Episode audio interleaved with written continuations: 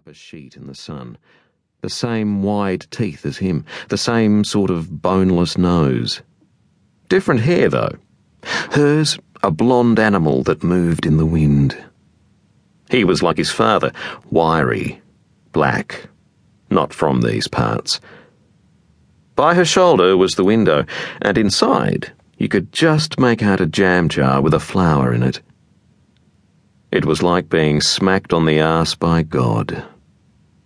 Couldn't have been more than a month after she was hanging up that sheet that they'd been driving in his dad's old brown Holden when a truck hadn't stopped at the intersection.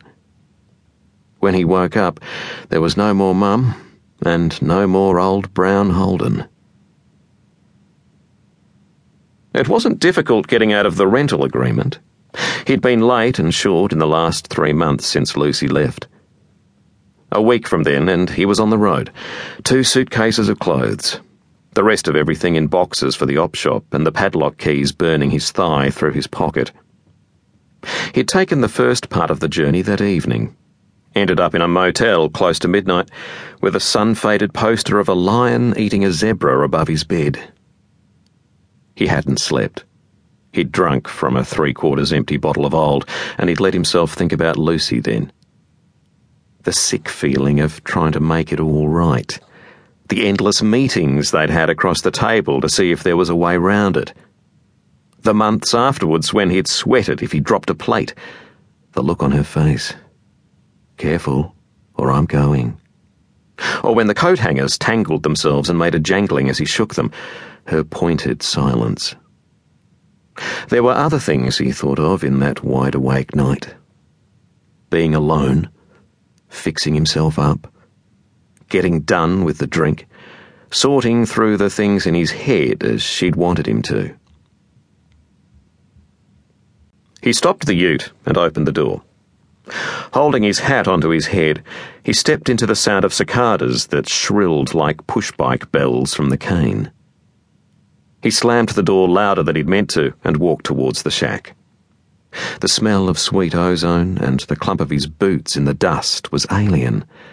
It was darker and smaller than he remembered. It tilted inwards a little like a sagging tent. He cleared his throat. Hi, he called before reaching for the door. Inside, it hadn't changed, and it made his chest tight to see. There should have been broken windows Mess left by kids, dust and leaks, mould on the walls. But there was not. The shack had a feeling about it like it had been waiting. There were no wildflowers in jars. It wasn't swept. There wasn't the sparkle of sand in the cracks of the floorboards. But the placement of things was just the same. It was like the last person there could have been his grommet self fifteen years ago, and it made a warmth at the back of his throat. No one was there. There were no other belongings, just the old things that had lived there forever. On a high shelf, a grey elephant, a Kewpie doll, and a mother of pearl shell. The wedding cake figurines of his parents and grandparents that had always stood on the telephone table, dustless inside their glass bell jar. There was no telephone. He'd forgotten that.